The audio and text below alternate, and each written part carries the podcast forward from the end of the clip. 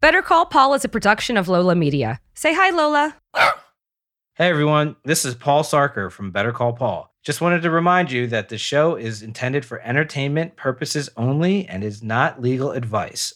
I am not your lawyer unless we separately agree for me to represent you, and the views expressed by Mesh and me are solely our own. Hey everyone, welcome back to Better Call Paul, the show where we discuss the legal and business side behind the scenes of Hollywood sports and entertainment. I'm your co host, Paul Sarker, former Marvel lawyer and current Big Law Media attorney. And I'm your other co host, Mesh Lakhani. Paul, I've got to make another World Cup commentary here because it's just an absolutely incredible World Cup with the semifinals coming up on Wednesday and Thursday, and the finals coming up on Sunday. And we've got the final four. We got Argentina, we got Morocco, we have Croatia, and we have France. And the coolest part is I was in Dubai for the quarterfinals, and the energy there was absolutely insane.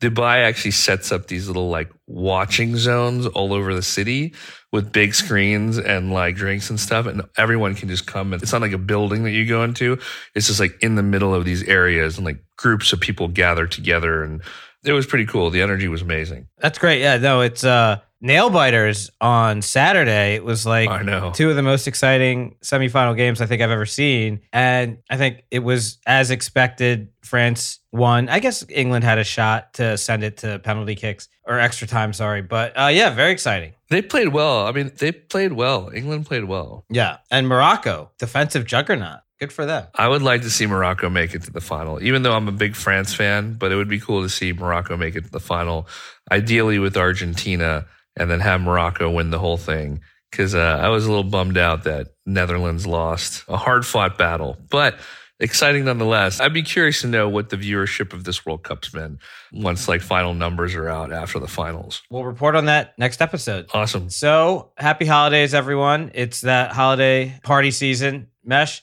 I guess everyone knows you are in Pakistan. You were just in Dubai. So we're doing a especially remote recording this week. Yeah. I'm glad you're able to make time on that side of the world. And uh, let's start it off with a little litigation update this week. Two stories one involving a lawyer who is getting sentenced and pled guilty and now sentenced to 14 years, and another involving Johnny Depp and Amber Heard. An update. So, first update is Amber Heard, as we predicted in episode 17, is appealing the verdict, appealing the fact that she lost a trial in Virginia a couple months ago.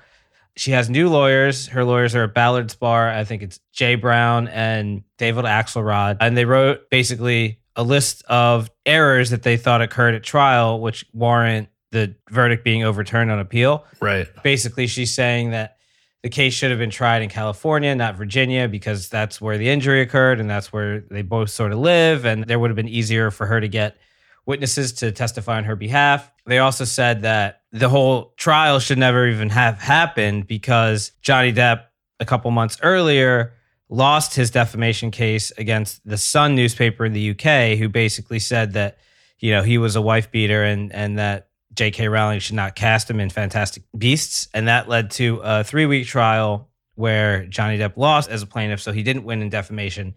And Amber Heard's new lawyers are saying that, well, that should have decided the outcome of this case because it's proven that he abused her. And they have a couple other grounds. They actually, had, like I said, 16 complaints. One of them was that certain evidence should not have been admitted, certain text change should not have been admitted, and that Amber Heard, because Johnny Depp is a famous person, Johnny Depp was required to prove that Amber Heard acted with actual malice. And in her lawyer's view, Johnny Depp's team did not do that. So, what do you think happens here? I mean, uh, uh, question: Why was it tried? Why was the trial in Virginia versus California? Because the Washington Post published the article and they're in DC, so they probably have an office in Virginia. I see. And if you're a plaintiff, you get to pick where to sue as long as the court has jurisdiction. And in this case, you could make an argument. It's an online article, but you can make an argument that the Washington Post has a connection to Virginia. Got it. I mean, this makes sense, right? It's not like they wouldn't appeal. At least they're going to try to appeal. And what usually happens in this case? Like, how long does it take for, like, does a judge make a decision to then go back to trial? That can happen. So we we discussed this a little bit before.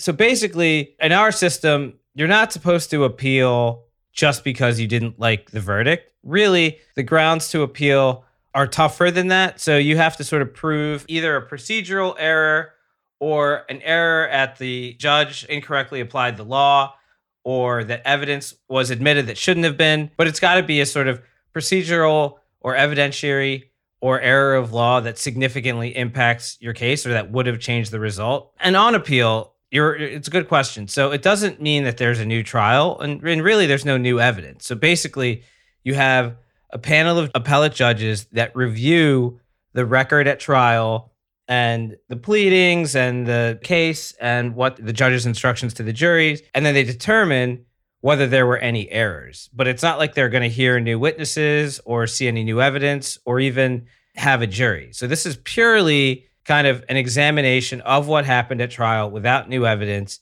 and they have to determine if there were any serious errors. And so Right. I think it's tricky. I don't know that she has a great leg to stand on. I mean, it is it does seem valid that California may have been a better forum for her, but I don't know that she made that argument at trial. And I, I don't think that you can necessarily bring stuff up after the fact if you didn't bring it up in trial. Second of all, their their process argument, right? They're saying, hey, like if you allow Johnny Depp to win, that's going to discourage other women from making similar complaints or making similar statements. And I just don't know if the public policy rationale is enough to overturn a verdict. Yeah, I mean, to your point earlier, like if it wasn't brought up in trial, like what? Why are you bringing it up now? Is it because they basically reviewed everything and then they were just like, okay, well, this is areas where we're probably weak on. Let's try this angle now. Well, you know, it really depends. I mean, in some cases,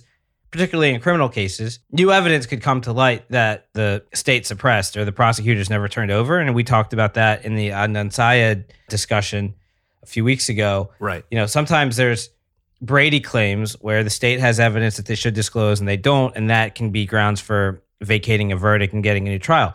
I don't think there's anything like that happening here.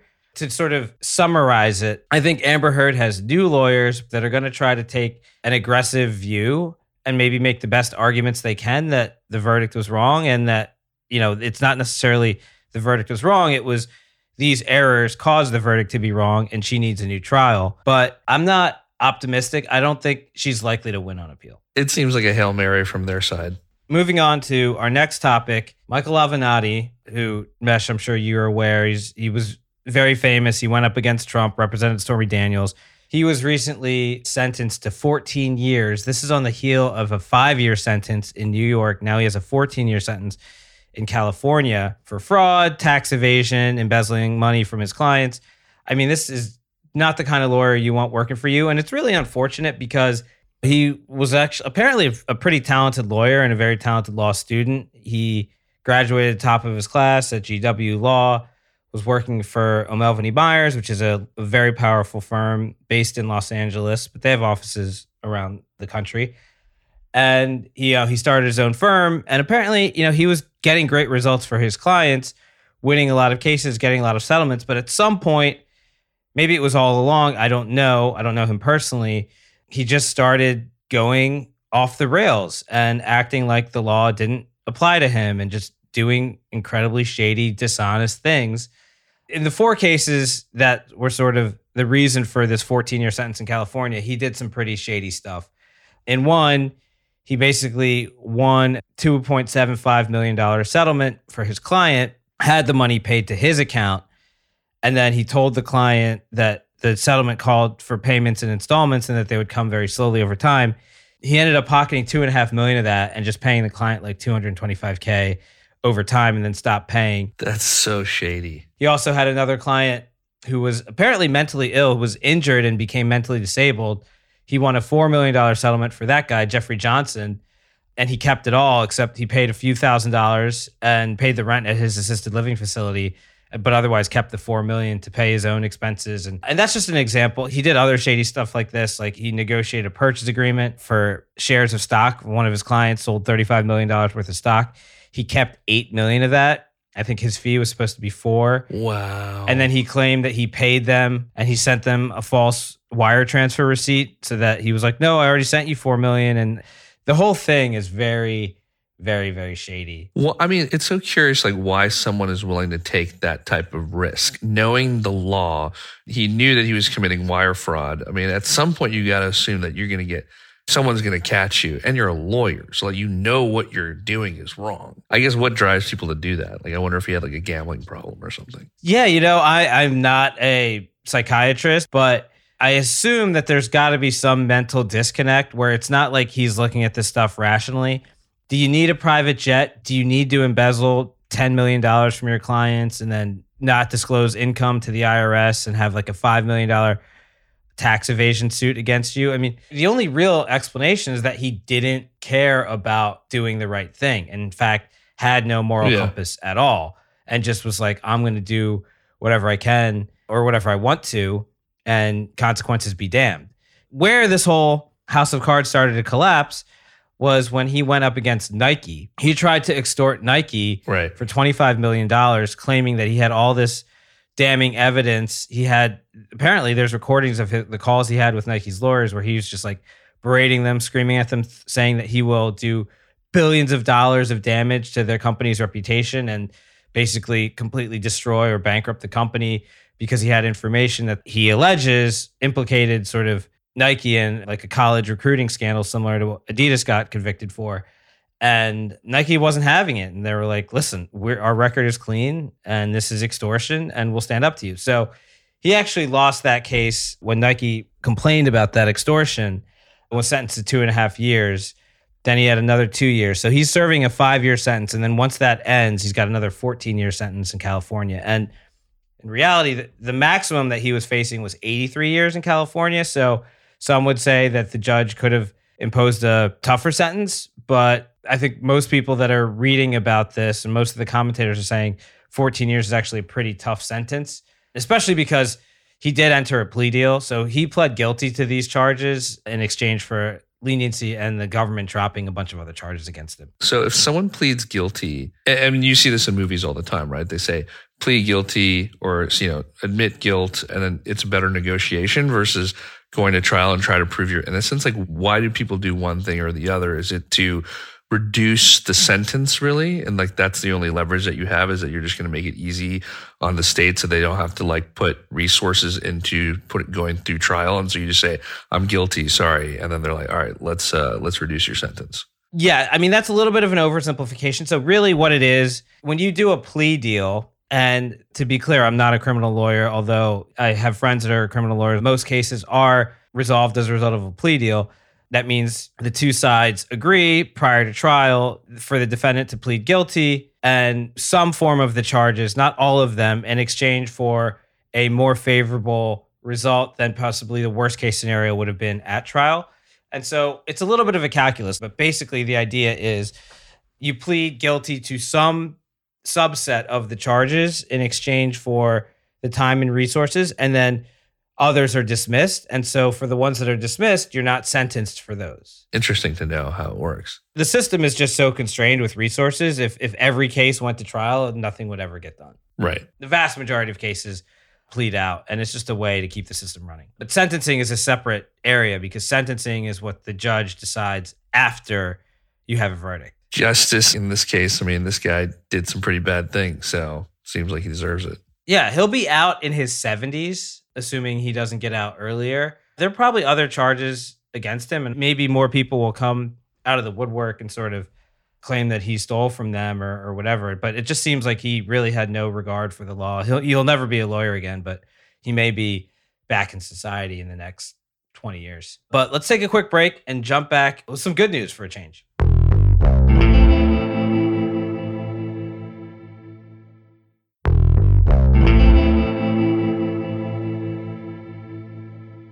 So, Mesh, big story this week. BG is freed. Brittney Griner finally, after 294 days in Russia, detained against her will in jail, and then even in a penal colony at the start of her nine and a half year sentence. And if you want to refresh back to episode 22, that's where we discussed the whole scandal.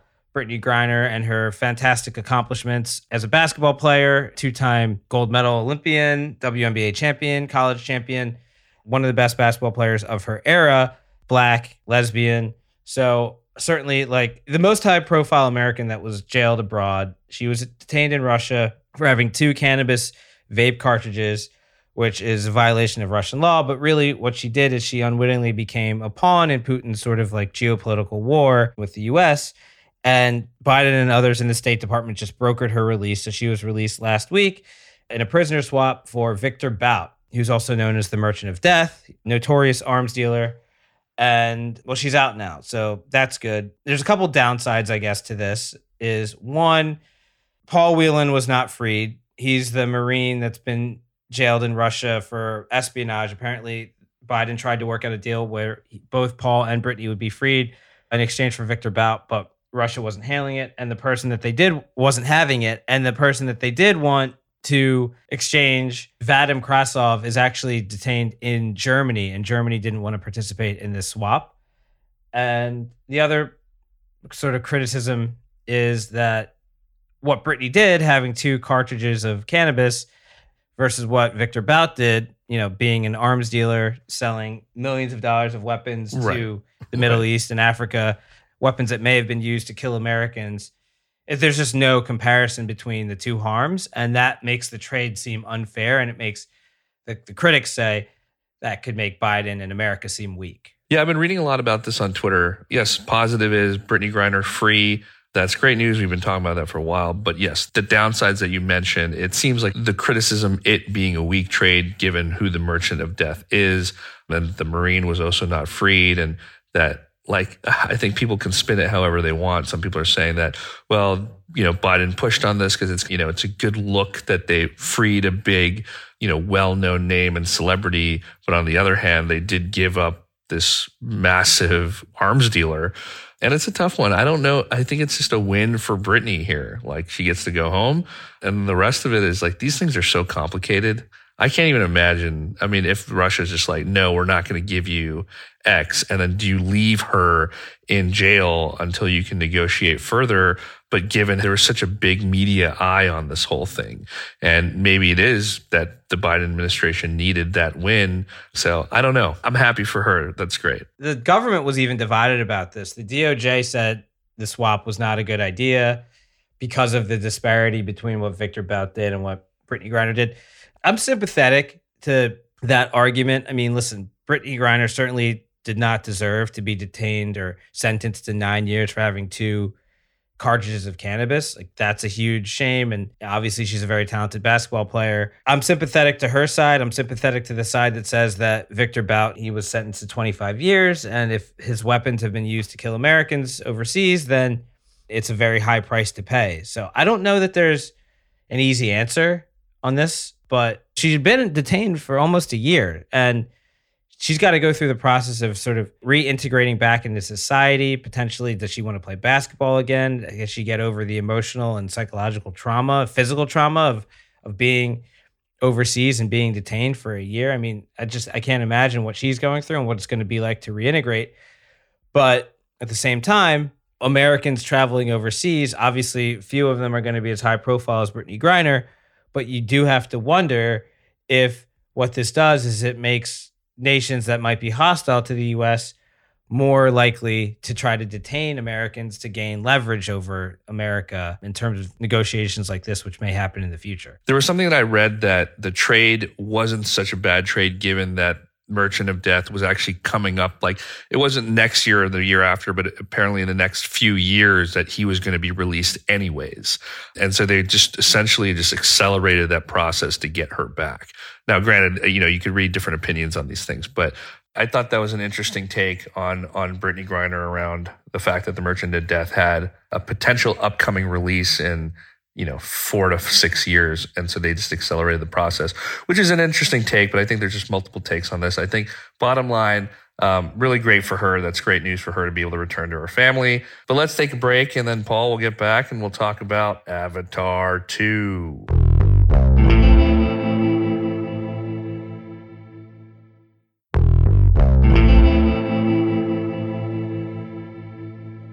Okay, Paul. So Avatar 2, the long awaited sequel to Avatar. It's Avatar 2, The Way of the Water, James Cameron. Obviously, this is a massive, massive movie. It's, we talked about it, you know, two weeks ago. Been almost a, I guess, a decade in production. 13 years in, you know, preparation, filming, production, post production. It's coming out and James Cameron himself said that this is a it was a re, it's a really hard feat from like a business perspective because this movie needs to make 2 billion dollars to break even. Cameron is still pushing on the whole like 3D experience, which you and I have talked about previously. Like we don't really watch 3D movies, honestly, besides Avatar. This is a tough one, man. I, I honestly, I love James Cameron. I don't know if I'm going to go watch this movie. I'm gonna call BS. You're definitely gonna watch this movie. Avatar 2, The Way of Water. It is three hours and 10 minutes long. And the early reviews are actually very positive. They had the premiere in London. It was actually very well received. People are saying it's mesmerizing, breathtaking, big, emotional, epic, whatever you want to call it. I'm not one to bet against James Cameron. You know, Terminator, Aliens, Titanic, Avatar he makes big movies and he makes expensive movies, but they all sort of perform. This one's like 13 years after the first Avatar, which, if I'm being honest, I thought the story was a little, um, the story was average, but the visuals were next level. Incredible. It was immersive, it was 3D, and that's what brought people to theaters. And it didn't actually crush opening weekend. You know, it only made 77 million in opening weekend, but it never it didn't slow down, right? So it had like an eight month theatrical run. It only dropped 2% from weekend one to weekend two. And it was basically flat, whereas most movies have a significant decline week after week after week. That's what made Avatar 1 the highest grossing film. And so I agree, Mesh. It seems risky to think that Avatar 2 would match that or exceed it, but the movie business needs it. And James Cameron has never disappointed. And so, do people care enough to see it? Are they going to watch it in 3D? I think those are the big questions. Even if it is a great movie, it may not make $2 billion. Yeah, I think that you're right. Okay, fine. Fair enough to call BS on me not watching it. I would say that the only way I would watch it is to your point about Avatar 1, which is things start coming out and it says you have to go watch this movie. It's an incredible 3D experience. It's way better than the experience that Avatar 1 had, and you've never seen anything like it. Then you go to the movies to go watch that, and I will actually put 3D glasses on because honestly, besides the first Avatar, no other movie I've ever seen has been worth watching in 3D. But I will probably wait to just see what the audience response is um, like I'm not going to go watch it on opening weekend, but you know, to your point, now I'm a, now I'm actually maybe I am a flip flopper because uh, this guy has just taken so many risks with filmmaking, and I think everything from Titanic to Terminator 2 to Avatar 1, it's been a long time since we've seen him back. I really wish he was just doing something else. Given that if what Avatar 2 does well, we've got a bunch of others ones. I just really want to see him make something else. But of course, always happy to support Cameron, and uh, I will eventually watch it. But I want to see what the response is. Apparently, he had to develop new cameras to shoot this, and he had to develop new cameras to shoot Avatar One, new motion capture technology, new algorithms, new um, AI, in order to just get all the shots they needed to get. And he's a perfectionist, so sometimes they would Yeah. take hundreds of attempts to get a certain shot or a certain look and that's why this movie is so expensive. I'm very curious to see how it surpassed Avatar 1 because I didn't like Avatar 1 as far as the story. I liked it because it was visually stunning. Yeah, This one presumably it's going to be more of the same. Like the story, I think the characters have evolved, they have kids now. There's still probably a, a war against capitalism, I'm assuming. But, you know, I'm eager to see how they do it and I think it's a 3-hour escape. I remember when I was first when I was relocated to Manhattan Beach to work for Marvel at the start of my career, that was when Avatar first came out and I was there for a couple months and I remember people like all the buzz people were talking about Avatar all around LA. Then when I actually moved to LA a couple years later to work uh, for Marvel Studios kind of full time, I remember we were at the Manhattan Beach Raleigh Studios lot off Rosecrans and Douglas in El Segundo And we didn't have all the space because most Marvel movies were not shot in LA. A lot of them were shot wherever the tax credits were. So, like Atlanta, London, whatever. And Lightstorm ended up taking over the space from us. First, they took a couple stages, then they took over the whole studio. And Lightstorm is James Cameron's production company. And I remember, so this was like 10 years ago, they started working on Avatar 2. And one day there was an elephant on the lot and people were like freaking out. They're like, what the hell? Why is there an elephant here? And it was because James Cameron was like testing something out for Avatar 2. And that was 10 years ago. most most movies are made in like, you know, a year, year and a half, two years. So the fact that he's been working on this thing for a decade, I just can't imagine how good it's going to be in terms of the technical side of it, like the, the visuals, the technology, the cameras, those things I think are going to be second to none question is the story and whether people care enough to make to put two billion dollars into the into the theaters. And I think the narrative could change. I think the narrative could change towards that. Like, you know, James Cameron makes epic new technological advances in filmmaking, must go see. Same thing as before. Story's okay, but it's again, you know, he's done this before. He did it in Terminator 2, uh, when everyone was like, holy moly, like this guy has been able to make this character turn into liquid metal and change shapes. And that was like back in the early 90s when people couldn't even fathom that type of thing being seen on screen. And then obviously with Titanic and then Avatar 1. So, look, I'm very excited to see what the reviews are and what people say about it. And you called it right because I probably I'll wait a few weeks, but I will go watch it. As I think it's good to your point I need three hours to go just like zone out and go into an imaginary world. And what better world than to go into one of James Cameron's? I think Avatar Way of Water comes at a very important time for the theatrical industry. Box office so far this year is at seven and a half billion, which is better than last year, but nowhere near pre-pandemic. And with Black Panther Wakanda Forever, gonna looks like it's gonna end up around half of what Black Panther one did in 2018 theaters and studios are hurting for major tentpole releases. Top Gun Maverick was the best movie of the year.